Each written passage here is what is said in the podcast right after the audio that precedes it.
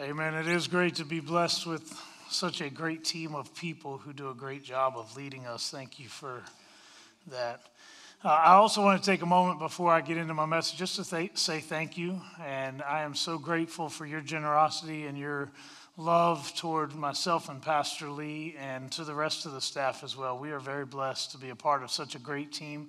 And when I say a great team, I'm not just talking about the staff, I'm talking about all of us we are all a part of the same team, and it is such a blessing. I've been in situations where it's not like that, and it is a privilege and an honor to be a part of this team. So, thank you very, very much for your generosity. Pastor Lee's nodding back there as well. So, it is a privilege. It is great to be with y'all this morning, to be able to share with you and to be able to uh, dig into God's Word, and we're going to do that. Also, it's an opportunity for us to maybe evaluate our own lives and our own families. In fact, I want to begin.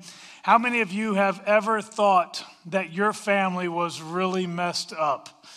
Husbands, please do not raise your hands, as I don't, I don't want this to turn into a marriage counseling session, but you know who you are already, so it's okay.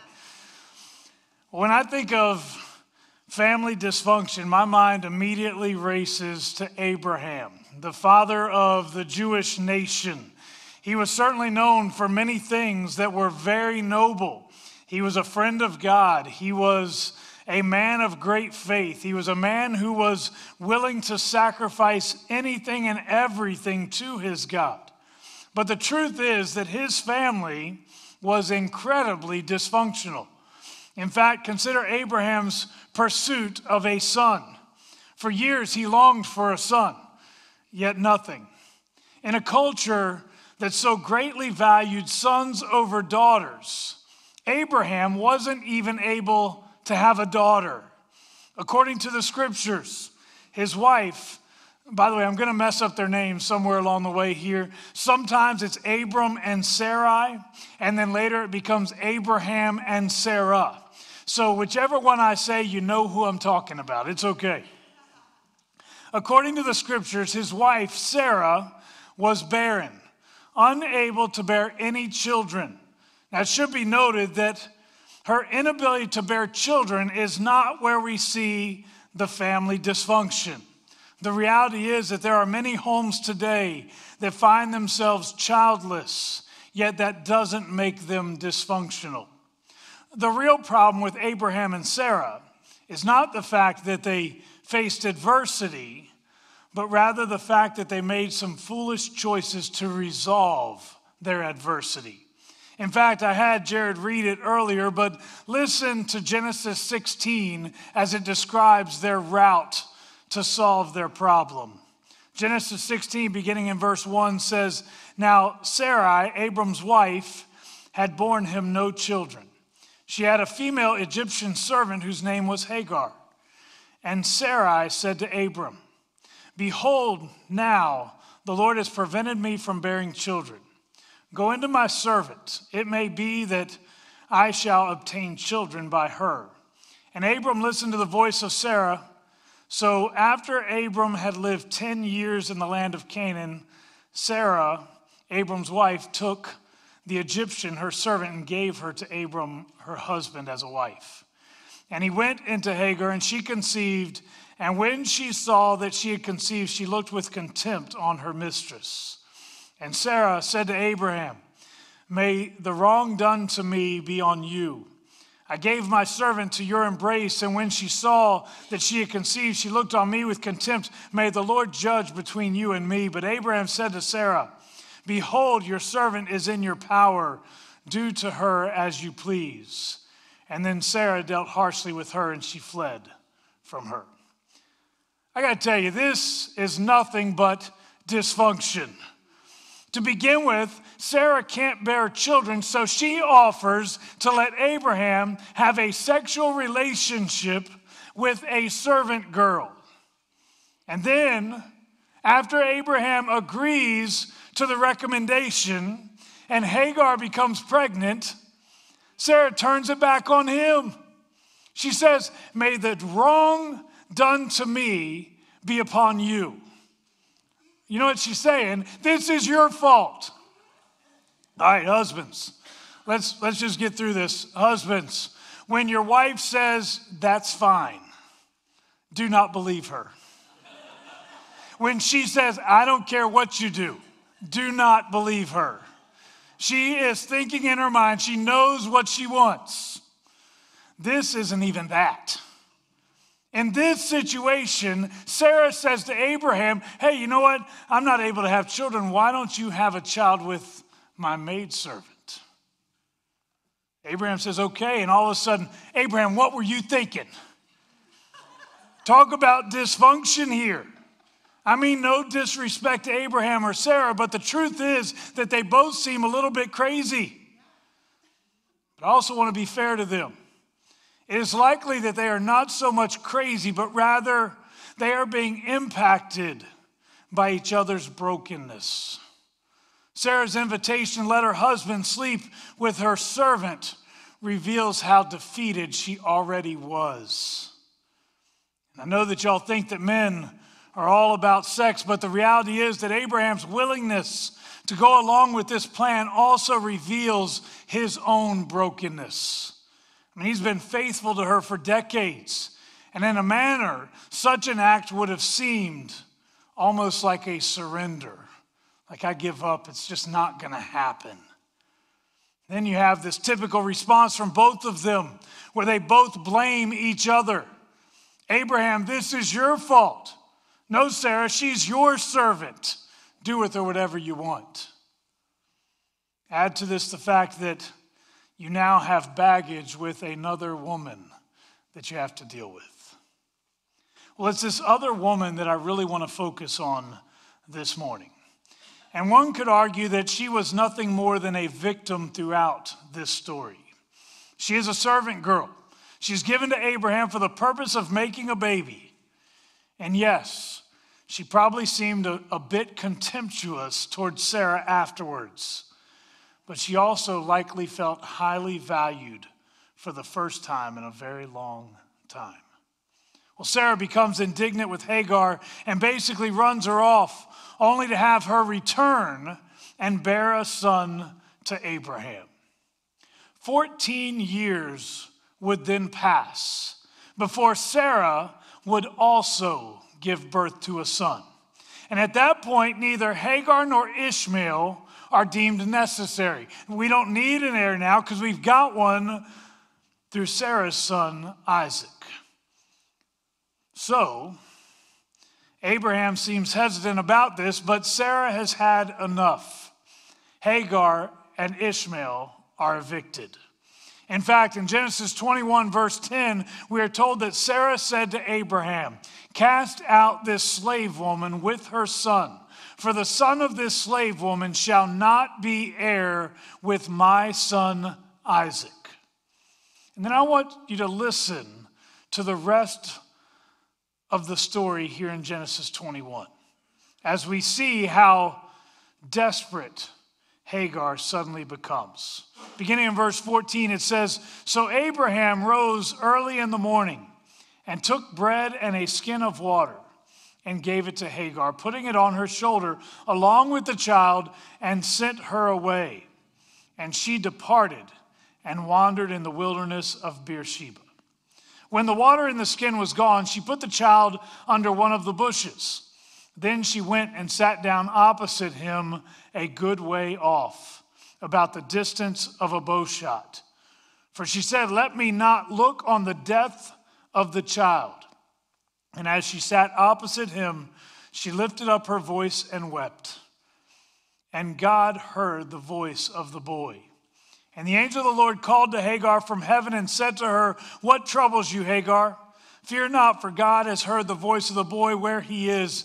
Up, lift up the boy, and hold him fast with your hand, for I will make him into a great nation. Then God opened her eyes and she saw a well of water. And she went and filled the skin with water and gave the boy a drink. And God was with the boy, and he grew up. He lived in the wilderness, became an expert with a bow. He lived in the wilderness of Paran, and his mother took a wife for him from the land of Egypt. Now, I want you to imagine the desperation and the brokenness that Hagar and Ishmael must be experiencing. They've spent the past 14 plus years living in the household of Abraham with all of their provisions at their fingertips. And suddenly they are evicted from the only home that Ishmael has ever known. And nothing more than some bread and a single skin of water is given to them. Add to this the emotional brokenness that they both would have experienced. Ishmael's own father was the one who turned them out into the wilderness. In fact, when it speaks of the Lord hearing the voice of the boy, my mind immediately goes to an infant. But he's a teenager by now. This boy is likely inconsolable. His own father has betrayed him. And he had likely dreamed of not only becoming Abraham's heir, but he's probably dreamed of becoming like Abraham. And now you have this. Another element of his brokenness is what spurred this eviction all along. Earlier in this chapter, it tells us that Ishmael had mocked the baby Isaac causing Sarah to demand them to leave. I wonder if a part of his brokenness was because he saw this as potentially being his own fault. So they find themselves physically destitute. They're emotionally distraught, and they seem content to just sit and wait for death to come and overtake them. In fact, she hides him under a bush so that she does not have to watch him suffer and die. Again, probably feeding his sense of abandonment that he likely already had because of dad. And it was in this moment, having separated even from one another, that they both likely thought to themselves, I am all alone. It should be noted that they were not all alone. They had each other, yet in their brokenness, they felt alone. Nobody else is here for me. I have been abandoned by everybody. Let me take this moment to challenge each of you today. I have much more to share and to challenge you with, but I want you to recognize today. I don't know what you go through, what you're facing today, but I want you to know that you are not alone. I know that for many, these past two years have left us feeling somewhat alone. We've been separated from one another because of a pandemic and fear of what might happen if we come together. And even today, there are those who cannot leave their homes due to health issues, and the feeling is, I am all alone. More than that, there are those who attend church every Sunday, yet they still feel alone. They're going through a crisis that seems beyond them, but they won't let others in. Maybe it's shame over our own choices that we've made along the way. Maybe it's just the fear that everybody else is going to know my business. Maybe it's just not knowing where to turn. There are many reasons that we find ourselves fighting these battles alone. Well, I want you to know that this is the place to turn. Individually speaking, you have people here in this church who care about you and they want to be there for you. I told you a minute ago how much of an honor it is to be a part of a team and not just the staff, but all of us. I love the fact that this is a church that genuinely cares about the people around us.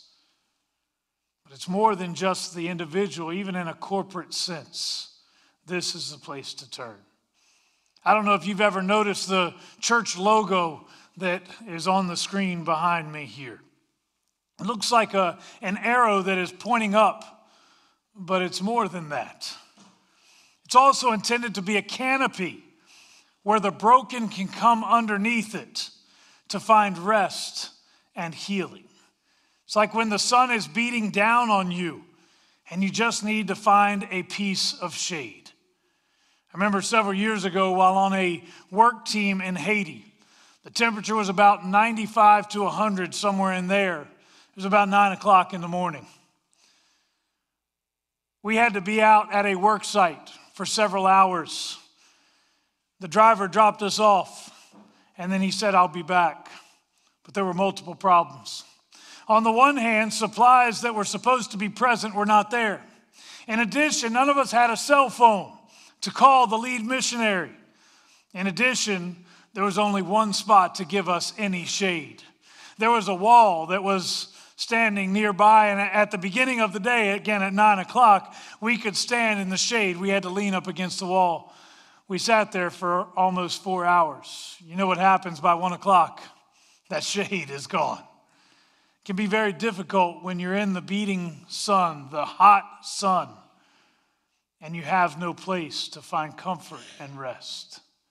The church is supposed to be a place where we find rest, comfort, and strength. We have a canopy to hide under, and we don't have to do it alone. Look around you this morning. Every person in this room has experienced brokenness and sorrow in some way or form. It may not look exactly like yours, but it's just as real. And as such, we ought to be able to stand together, helping one another make it through. It's what Paul was talking about in Romans 12 15 when he instructs the church to rejoice with those who rejoice and weep with those who weep. We are in this together. I remember years ago hearing that if one of us wins, then all of us wins. If one of us loses, then all of us loses. The idea is that we need to take care of each other. We need to be there when others hurt and when others celebrate. And together we can be strong. The second thought that I imagine Hagar had as we read this passage is not just I am all alone, but God is not listening. She's already been abandoned by Abraham. Why would God be any different? It should be noted that her understanding of God would have been very limited.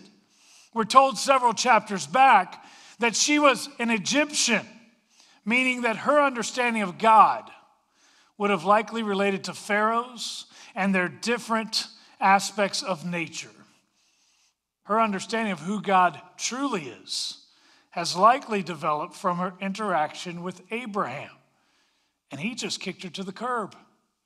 What does she expect of Abraham's God? Let me pause for a moment and address this application to us.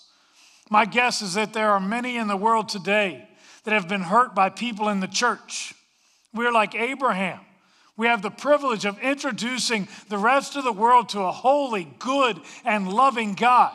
Yet far too many of us have not lived up to the high standards which God calls us to. And the result is that the rest of the world gets a distorted view of what God is really like. That's why in Revelation chapter 3, God calls out the church of Laodicea. The church of Laodicea had a great history. They were strong, they had done good things, but somewhere along the way, something went wrong. And in his letter to the church of Laodicea, he actually calls them out. He says, You disgust me. He says, I wish you were hot or cold, but you are neither one. He says, You are lukewarm. He says, Because of that, I want to, if you look at the King James Version, it says, I am about to spew you out of my mouth. NIV, it says, spit you out of my mouth. But I like the word spew because it's disgusting. And that's what Jesus is saying to the church. You are not the church that you're supposed to be. The problem with one who is lukewarm is that they do not give an accurate depiction of what Christ is all about. He actually says, I wish you were one or the other. Okay, I get it. He wishes we were hot. He wishes we were so passionately in love with our God that the rest of the world could look on us and say, that's what it is to be a man of God. That's what it is to be a woman of God. But he says, I wish, actually, I wish you were cold. I would rather you not even take the name of Jesus than for you to take the name of Jesus and then live like it means nothing to you. Because what happens is you give the rest of the world a view of God that is not very accurate. I'd rather you be one or the other, but instead, you've chosen to be lukewarm. The reality is that there have been many Christians who have not given Jesus a good name. So here's the truth there are hypocrites in the church, believe it or not. And even some of the people in this room have likely fallen short of what we should have done. And I am sorry that many of us have failed in representing Christ accurately. But those failures do not reflect how good our God really is. In fact, the only thing our failures reveal about God is that He is incredibly gracious even to us. And if God can forgive those who have fallen short at representing Him, you can trust that His grace is big enough for you too. So, back to the story. It's likely that Hagar felt that he, she felt as if God was not listening to her. If he were listening to her, then she wouldn't be left so desolate. Here I am, I have nothing, and now I've got to sit and wait for me and my son to die. We have no hope. No doubt she is blinded by her current suffering, her current situation. And who could blame her? What do you think? Does God hear your prayers? 1 John 5 14 says, This is the confidence we have in approaching God, that if we ask anything according to his will, he hears us. But even David, a man after God's own heart, faced the same fears and doubts as Hagar. This led him to cry out in Psalm 22, verse 1 and 2, which says, My God, my God, why have you forsaken me? Have you ever heard that before? It's actually what Jesus prayed on the cross, but David prayed it as well. My God, my God, why have you forsaken me? Why are you so far from saving me? So far from my cries of anguish. My God, I cry out by day, but you do not answer. By night, but I find no rest. But we can take courage in knowing that He definitely does hear our prayers. In fact, one of the most familiar verses in the Old Testament comes from Jeremiah chapter 29. In verse 11, it says that God has great plans for us, plans to prosper us, give us a hope and a future. Then it follows up in verses 12 and 13 saying this Then you will call on me and come and pray to me, and I will listen to you. You will seek me and find me when you seek me with all your heart. This is the Lord's promise. I will listen to you. All you have to do is seek me with all your heart. I'm here. The root of this misconception of God not listening is found in the idea that God is not here. Perhaps Hagar felt as if God was present in the midst of her blessing. God was present when she was there with Abraham, but perhaps now that she is no longer with Abraham, she felt as if God was no longer available to her. Or perhaps she was just so blinded by her current circumstance that she had forgotten how God had already shown himself to be faithful to her in the past. For example, back in Genesis 16, I had Jared read from that chapter earlier. She had a personal encounter with the one true living God. In fact, listen to Genesis 16 13. It says, She gave this name to the Lord who spoke to her You are the God who sees me. For she said, I have now seen the one who sees me. He sees you but you act like you're all alone, like he's abandoned you and he doesn't care about you anymore. That is not true. Deep down inside, she had to know that God was still with her, yet she was so blinded by her sorrow. Have you ever been there? Blinded by sorrow, blinded by regret, or maybe broken dreams? I think probably most of us have at some point or another. In Hagar's case, we're told that the Lord had to open her eyes to the fact that there was a well nearby because all she could see was her suffering. Y'all have heard me quote God's promise to us over and over again that He would never leave us nor forsake us, something He said on multiple occasions. What Hagar didn't realize was that God had already been working things out for her and her son. He put her in just the right place with everything that she needed.